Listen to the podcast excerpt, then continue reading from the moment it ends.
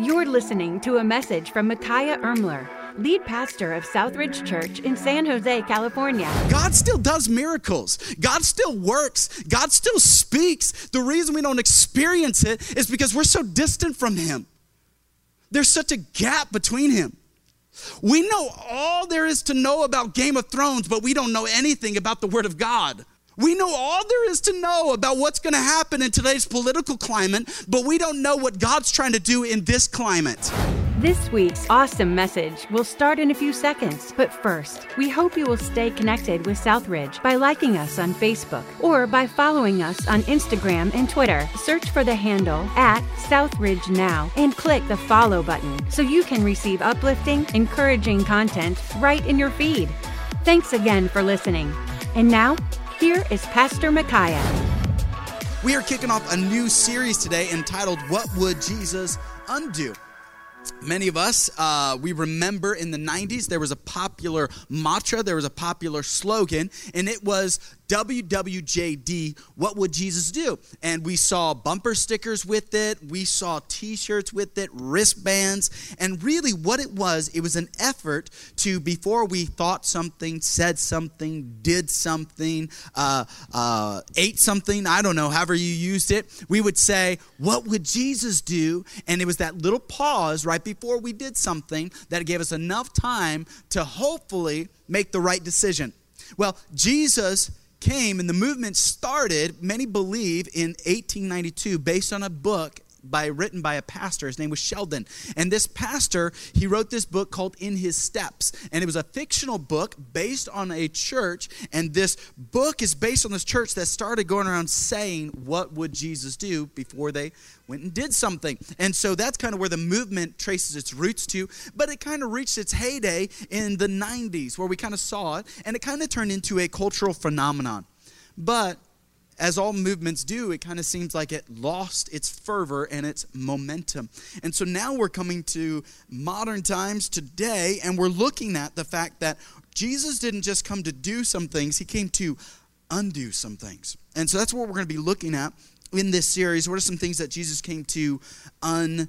And one of the things that I think more than anything is he came to undo our confusion about some things. I think many people are confused about what it means to truly be a follower of Jesus. When I was 14 years old, I gave my life to Christ. At 14 years of age, I decided to become a Christ follower. Today, we would call that a Christian.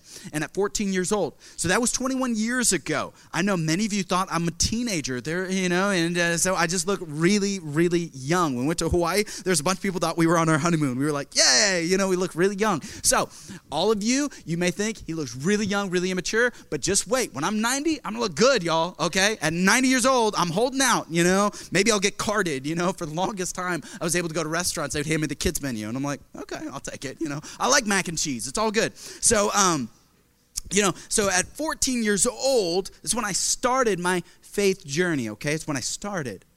But my 14 year old faith is not strong enough, was not deep enough to sustain me the last 21 years, especially a 14 year old faith is not going to sustain full time ministry faith. It's, it's, it's not going to make it. Why? Because the problems I'm dealing with now are different than when I was 14 years old. When you're 14 years old, what are some of your biggest problems? Homework, the girl doesn't like you, acne. I mean, come on, we don't have really life altering problems, okay? So my faith wasn't that deep, didn't need to be. But now, all of a sudden, you've got a lot of issues. I got a text message yesterday from a very clear, dear friend, and he said, Hey, pray for me. My mother just passed away. You know, you've got that. You've got people in the hospital. You've got things happening in life. You've got all these things that are happening. And what happens for some people, they said, Oh, I, I used to be a Christian. Oh, I, I used to go to church. I used to do that whole thing. You know what happened when somebody says, I used to? It's because they started faith at a young age, but they never let their faith mature and grow. They never grew it. And so what happens is they were spiritually immature. Now, they had grown up and they for many of them, maybe even stayed in the church for a long time, but their faith and their knowledge of God and His Word and His desire and will for them never grew. And so you look at the Word of God and then they just kind of fizzle out, or they, they you say, What happened to so and so, or where is so and so? What happened? Their faith wasn't grounded in something deeper. They didn't have a strong faith. They were confused about what commitment looks like. And so we're going to be looking at the series, some things that Jesus came to undo. Now, as I talk about this message, I want to put a caveat right at the beginning. Every Sunday morning, we have three different types of people that are at church. Some of you, for the very first time, you're going to hear someone preach. You're going to hear uh, someone open up the Word of God and, and talk about things with a deeper meaning. And so you maybe what I would call somebody who's spiritually unresolved. You're into spiritual things. You, you think there's something life after death, possibly. Maybe you don't. I don't know. But you're here. So there's that group of people. Then you wouldn't call yourself a Christ follower. You wouldn't call yourself a Christian. You're not anti Christianity. You're not anti Christ. But you're just not necessarily thinking that you're for it. So you're intrigued. Let's put it like that. You're intrigued. That's who's in this room. That there's another person in this room. You're invested. You're engaged.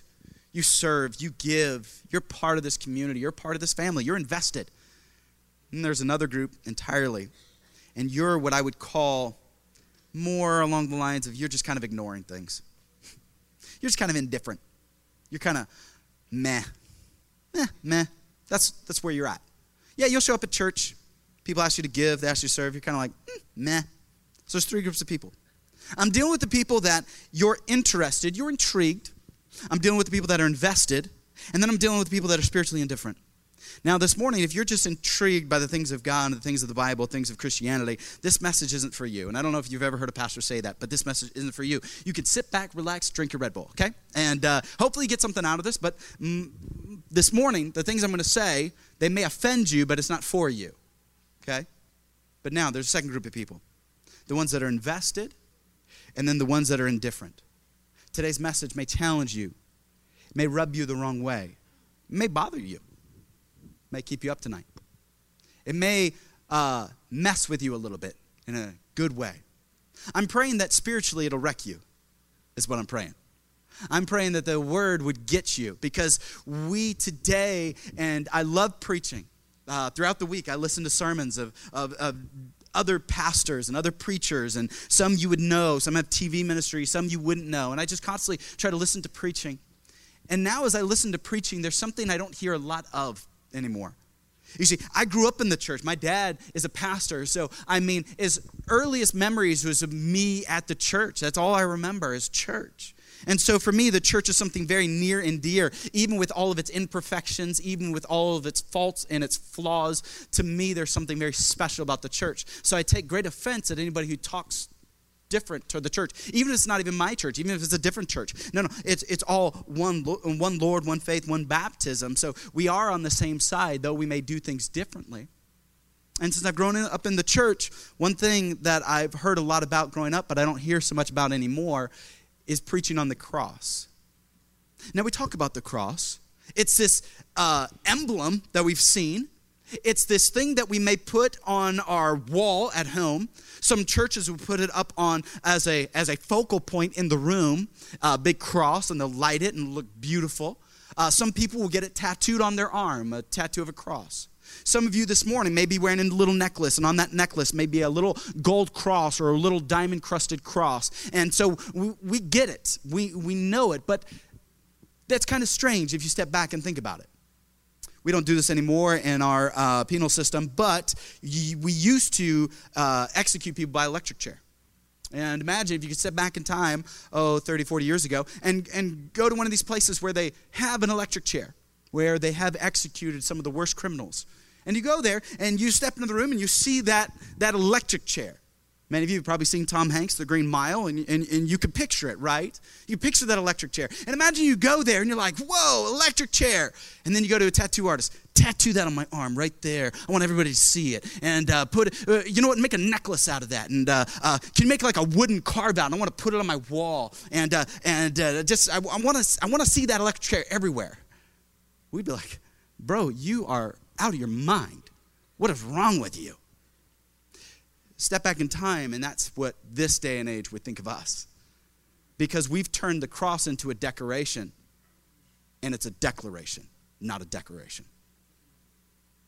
And so I am talking to one group of people. I'm talking to those, you say, hey, I'm indifferent to the things of God. Because I don't think you ever actually got the gospel. I think what you got was a nightly, neatly packed image of the gospel. And I don't think you ever really got it because that's why you're confused about commitment. Because Jesus didn't mince words when it came to following him. So I want to go to passage of scripture that honestly, if I could be very transparent with you, and if I could say there's parts of the Bible I do not like, this is parts of the Bible I don't like, and I almost wish it wasn't there because it calls us to a higher standard. Not a higher standard of giving, but a higher standard of living. And many of us struggle more with living than with giving. Couple bucks in the offering plate, that's not a problem for you. But for you to actually change your lifestyle tomorrow, that's where you have the issue. Because why? Let's be honest, we kind of have some pet sins that we actually love. And we kind of keep them in a little place. And we just hope the pastor never really touches on it because then we start feeling a little bad. So, like I said, today's message isn't necessarily going to be rah, rah, rah. It's not going to necessarily make you feel good. This actually may be one where you might do what some of the people in this passage did.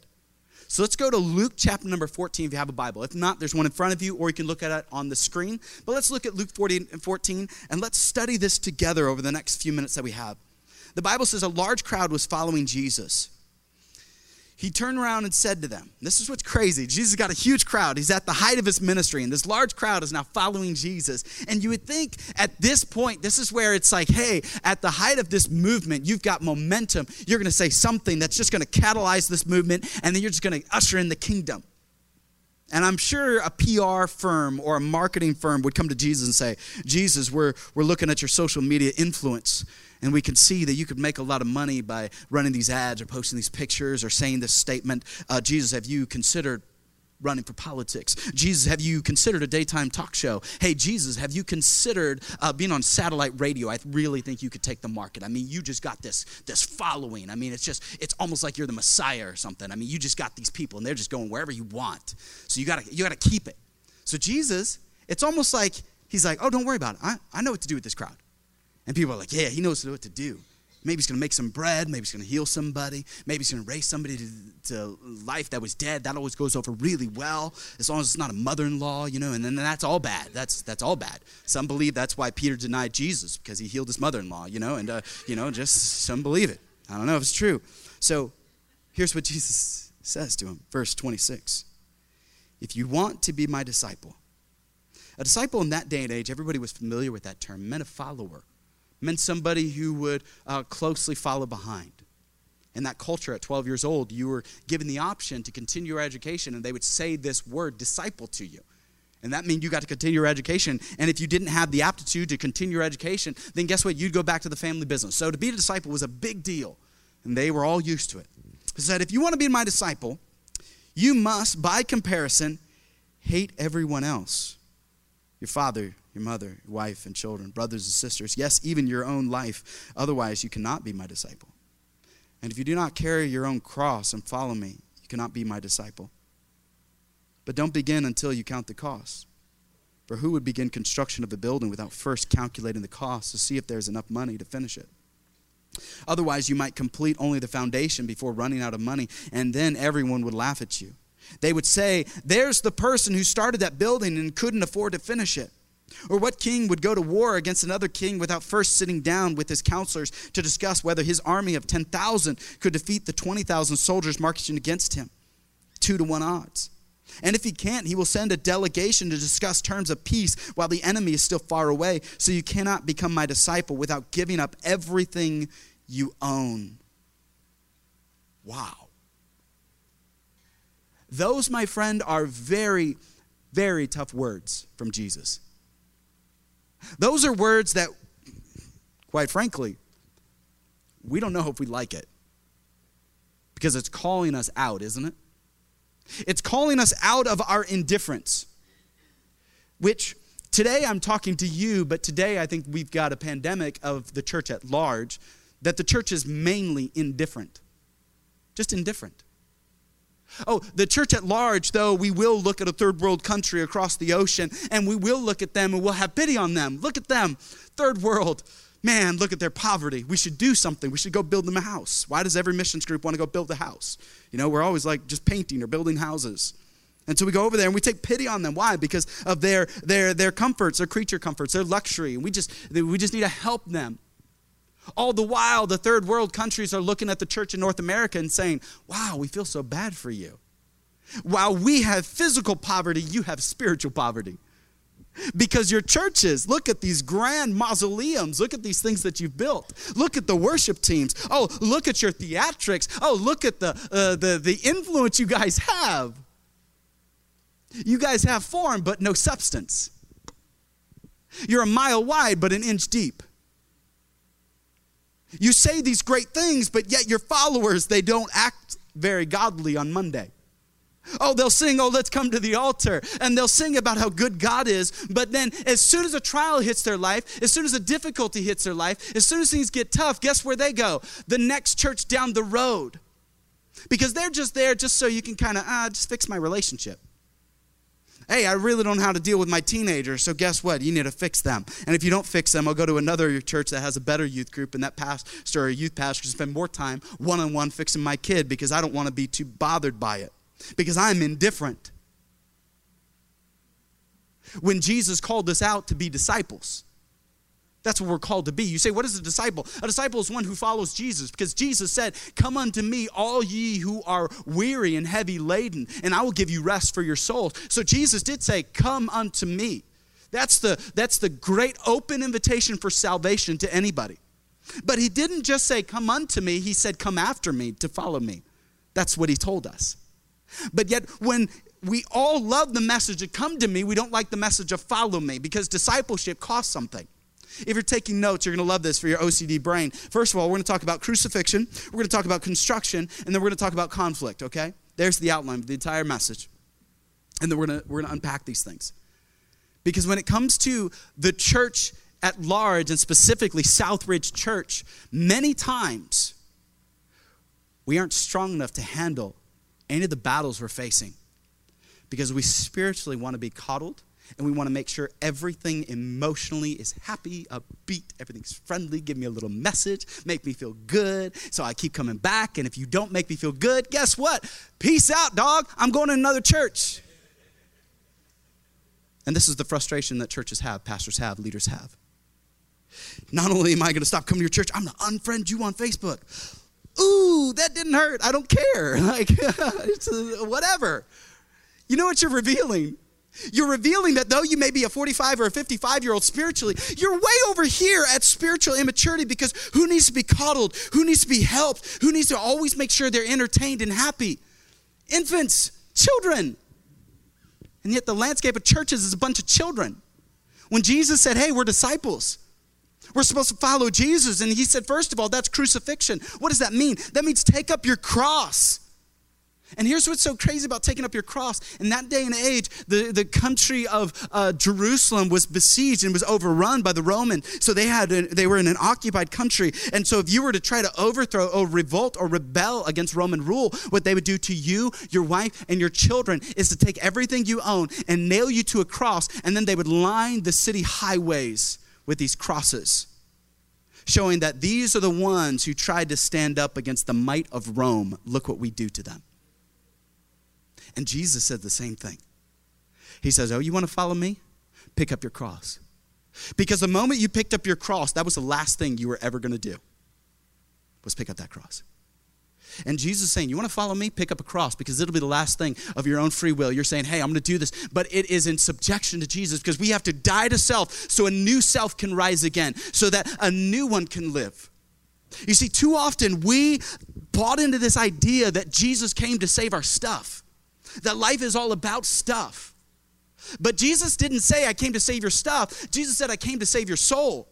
But many of us are living for stuff. We're living for the pleasures of here and now. We're thinking that this is all life is. And Jesus is saying, Hey, I didn't die so I could give you this comfortable, safe life. No, I called you to be dangerous. I called the church to risk. I called the church to adventure. I called the church out of the wilderness and I called you to take mountains and I called you to do great things. But yet the church is sitting back instead of hitting back. The church is cowering instead of being courageous. Oh, we love Romans 8 that we are more than conquerors. But then when we're told we got to conquer something, no, no, no, no. I just like the verse. I don't want to live it. I just want to say it with my lips. I don't want my lifestyle to reflect it. And then he ends this whole talk with talking about salt. And he talks about, hey, this whole thing is about this saltiness. And he's saying the church today has lost its salt. Matthew 5, you are the light of the world. You are the salt of the earth. If the salt has lost its saltiness, it's no good. In this passage, he starts talking about salt. He even goes on to say, salt is good for seasoning, but if it loses its flavor, how do you make it salty again? Flavorless salt is good neither for the soil nor for the manure pile. It is thrown away. Anyone who he- ears to hear should listen and understand. That day and age, you would get salt from the Dead Sea. But there was certain salt that was kind of on the land that had leached, and so all the saltiness had drained out of it. And if you tried to eat that salt, it would poison the food. You couldn't use that salt to uh, uh, for any of the fields. What you had to do with that salt, it was only good for one thing. It was no longer good for food. It wasn't good to put in a wound. It wasn't good for anything. The only thing that they would do with that salt that had gotten uh, wet or destroyed, what they would do, they would take those big clumps of salt and they'd put it on the roads because they would kind of dry up the moisture, and then it would kill the weeds, and then they would walk on it. Now think to today. Jesus said, if the salt is no good, then it's just to be thrown out and people trample it under their foot. I can think of no other uh, place or organization that gets stepped on and trampled and mocked more than the church. The church is the laughing stock of culture. The church is a joke today in most people. You watch SNL, they will make fun of the church. You look at politics, and if you are religious, then guess what? You're a right wing extremist with your Bible and your gun. And so they're painting this picture that you are weird and you are crazy. What happened? Our salt has lost its flavor. So now we're just ridiculed. Now people just step on us and mock us because the church has lost its way. Because we look at life as a playground when Jesus said it's a battleground. We don't take things seriously. If we pray, we pray. If we read God's word, we read God's word. If I go to church once a month, I go once a month. And if I don't go at all, guess what? Don't give me a hard time. I just don't go. You're indifferent. And you wonder why things are happening around you. You wonder why that today we see moral decay. You wonder why that people are trying to uh, uh, uh, take away your religious rights because why? We have made it that we're just a joke today. And Jesus is saying, I called you to crucifixion. I called you to die to yourself. I called you to pick up your cross. A man by the name of Paul said this in Galatians 2:21. He said, I'm crucified with Christ.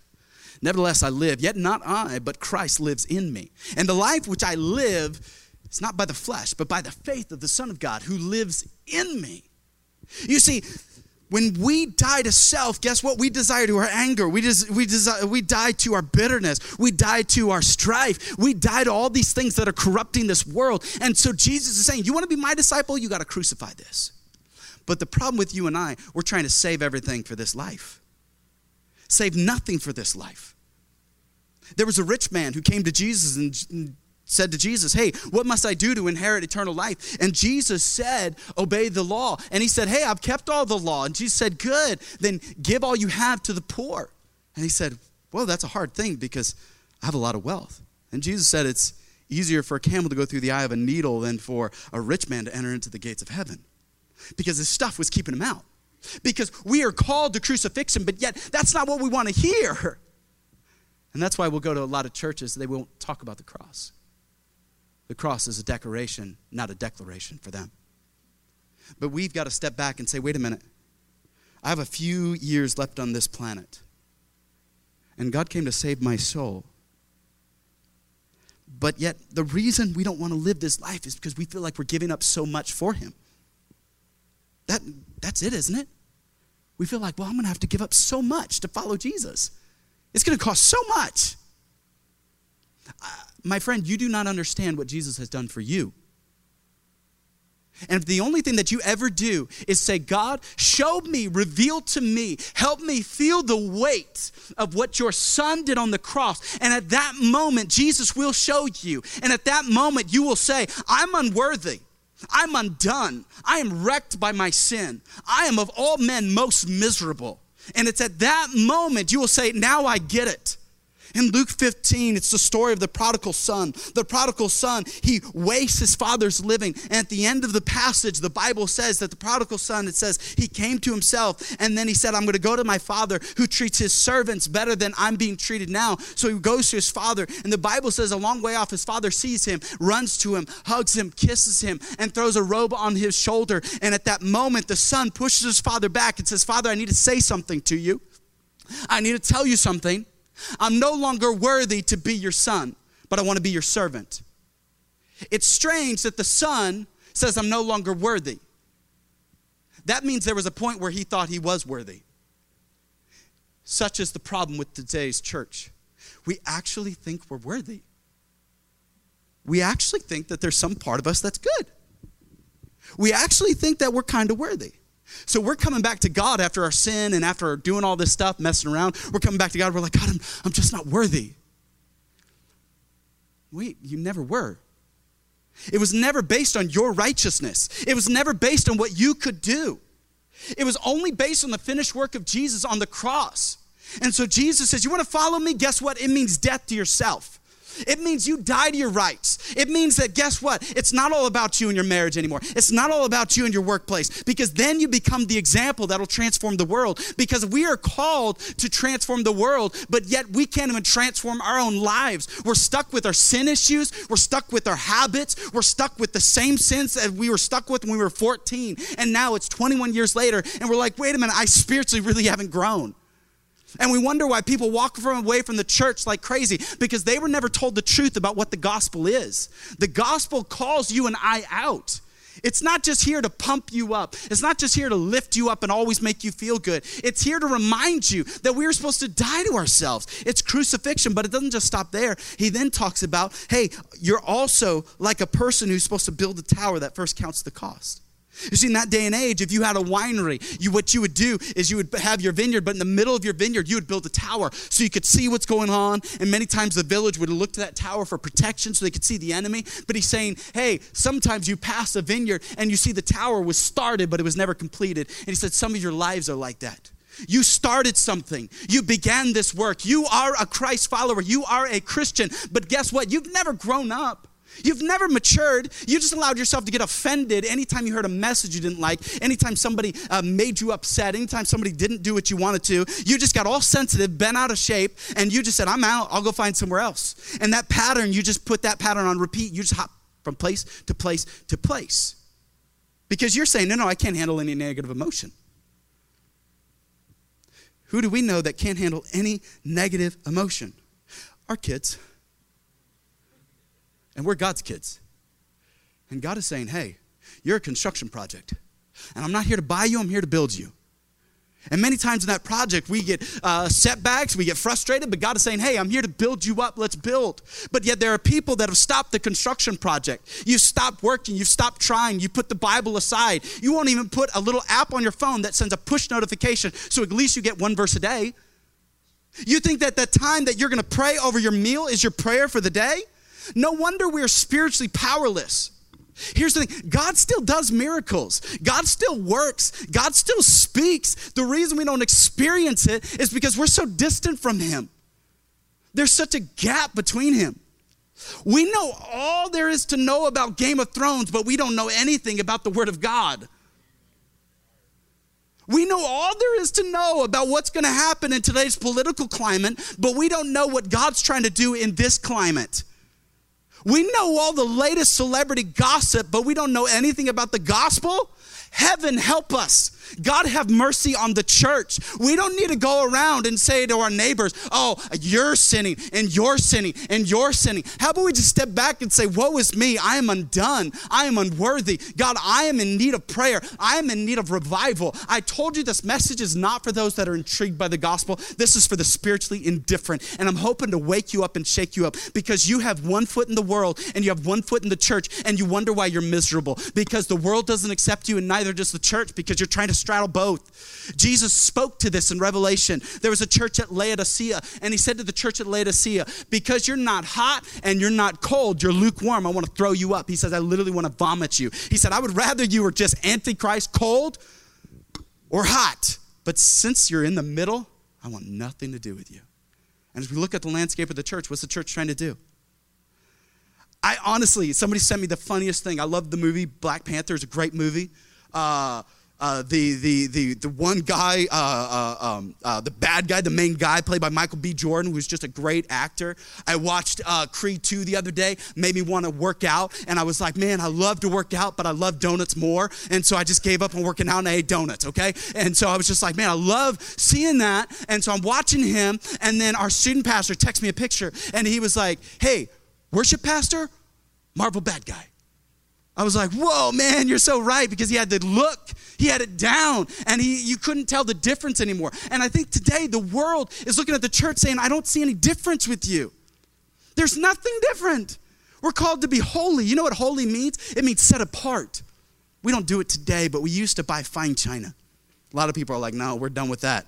You know, Maria Kondo got rid of that. She woke up that plate and said, that plate needs to go. It's saying, I want out.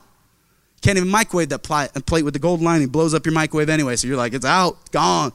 But we used to have fine china, and your parents or your grandparents say, No, you can't use that. That's for special occasions. And so at Thanksgiving or Easter or Christmas, you're breaking out the fine china. It was holy, it was separate, it was something special. And Jesus says that about you. But yet you and I, we're jumping into the world and we're compromising on things. You see, he starts out with crucifixion, he moves in a construction project, but then he starts talking about the fact that there's two armies going to war. And he said, if one is outnumbered, then he's going to send ambassadors ambassadors to try to make peace. They're going to try to find a compromise. You see, crucifixion is all about conflict. Jesus said, In this world, you will have tribulation. We are the church, and we're surprised by tribulation. We're surprised that bad things happen. We're, we're like, Oh no, something bad happened. I just can't go to church and worship. My spirit's not right. That's why you need to be in church, because your spirit's not right. That's why you need to be here, because your attitude's not right. Your marriage isn't right. All these things aren't right. And so you're running from the one source you need to be at it doesn't make any sense. And so here we are,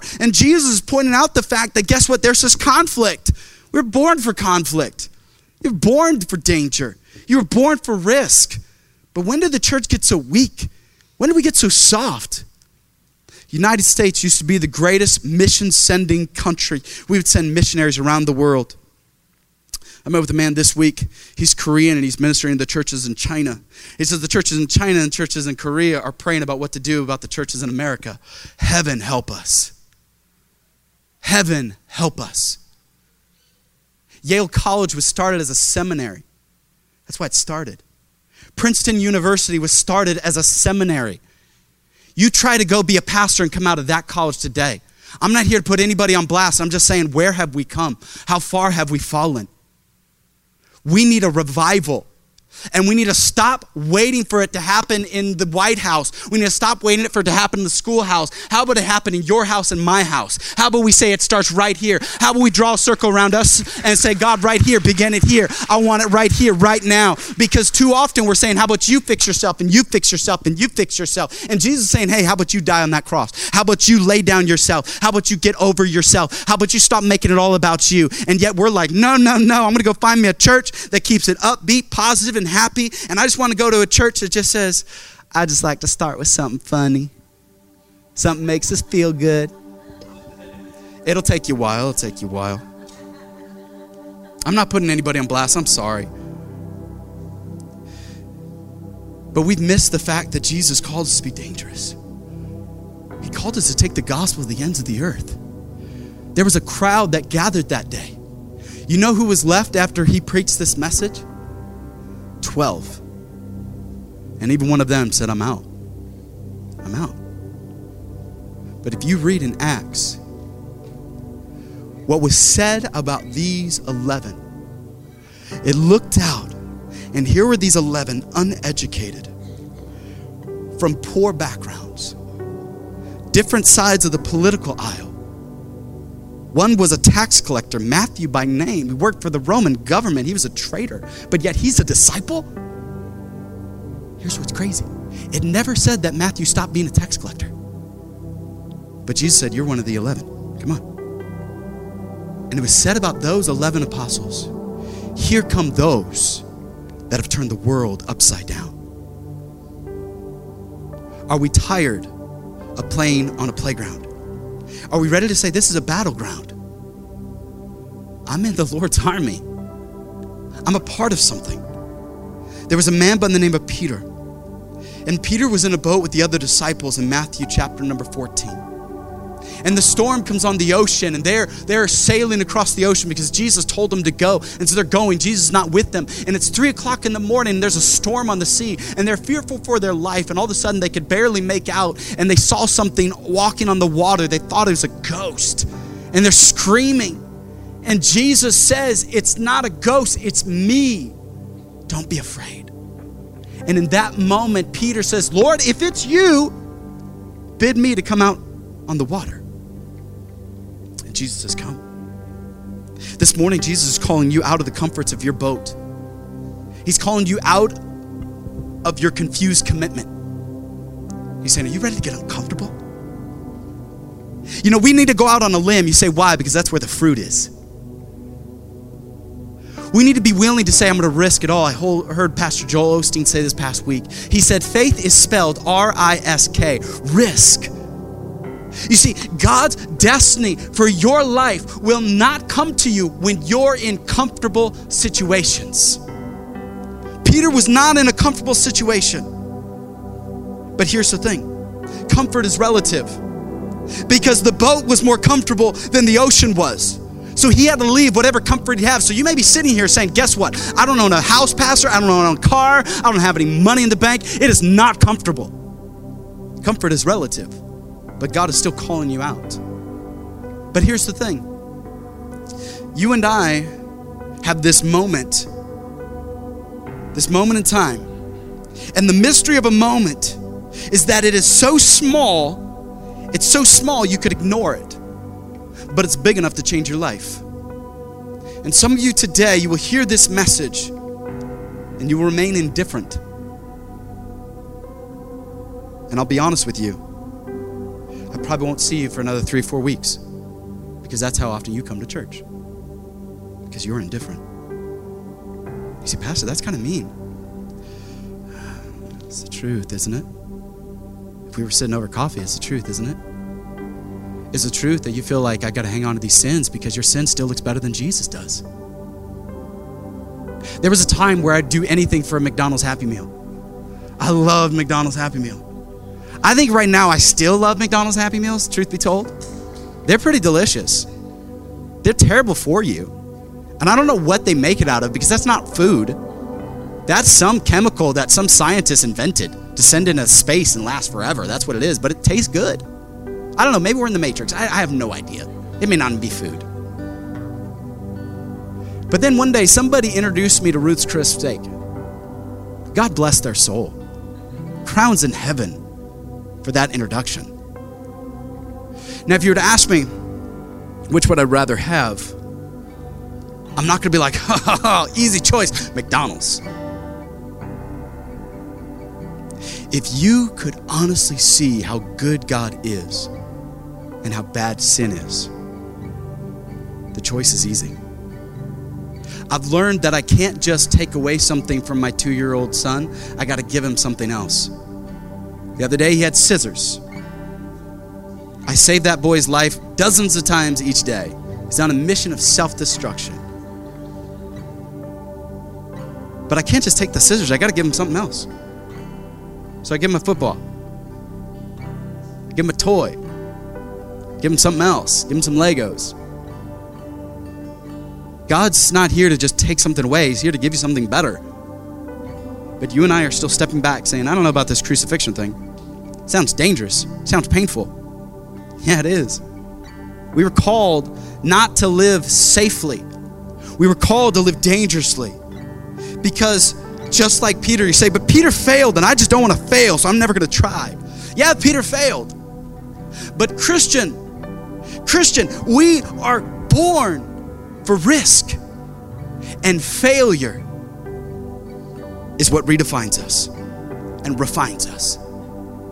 You see, don't let a failure stop you. Peter, he failed. But it was also Peter in Acts chapter 3, 3,000 people, he preached, they got saved. Some of you are letting a failure stop you from this life. Here's what I believe, and I'm going to close with this. I know this message is heavy. I know it's hard. I know some of you, you're like, man, you just want more, more, and more. No, no, no, no, no, no. If you will just read these verses and read the Bible, not cherry pick what you like, you will see that Jesus talks about the cross over and over and over again. I'm sorry if you bought the religion, if you bought the gospel that's a prosperity, uh, health, wealth gospel. I'm not against it, but I'm saying that's not all that Christianity is. There's more to it. You see, one day, someone's going to come along and someone's going to grab a Bible for the very first time and they're going to read a verse and they're going to believe what Jesus said. And then they're going to do what Jesus said. And then they're going to change the world. And we're going to step back and be like, wow, look what God did through her. Look what God did through him. Because somebody just finally said, yeah, I'm not confused about commitment anymore. You see, one thing about the church is we forget our own history. There's a man by the name of Stuart, and at 12 years old, he was a rugby, rugby player in Scotland. And God gets a hold of his life in the 1800s. And at 14 years of age, he was preaching to crowds of thousands because he believed it. You see, there are men and women all throughout history and all throughout time and throughout the church that they just said, I'm going to take God at His word because His word works. And they changed their homes, they changed their lives. And yet we have a gospel that is powerful, but we have Christians that are powerless. And Jesus says, You're not going to change the world, you're not even changing your own family. So this morning, it's convicting, it's heavy. But it's time we once again look at the cross no longer as a decoration, but as a declaration that says, Come and die. Who would give their life? You see, we're living for this life. We're living like this is all there is. I stayed in a hotel in Hawaii and it didn't stop and say, you know what? I don't like this paint color. Let's paint it. Oh, I don't like these decorations. Let's redecorate it. You say, why? I don't live there. Why would I decorate the hotel? Why would I repaint it? Some of us are so in love with this world that it's blinded us from ever being able to love Jesus. Ever. It's time to let it go. Say, God, I'm not confused about commitment anymore. We hope you were encouraged by today's message from Pastor Micaiah. If it was a blessing to you, don't forget to share it with a friend or family member this week. If you have any questions, we'd love to hear them. Get in touch with us by visiting southridgesanjose.com slash connect. Again, that's southridgesanjose.com slash connect.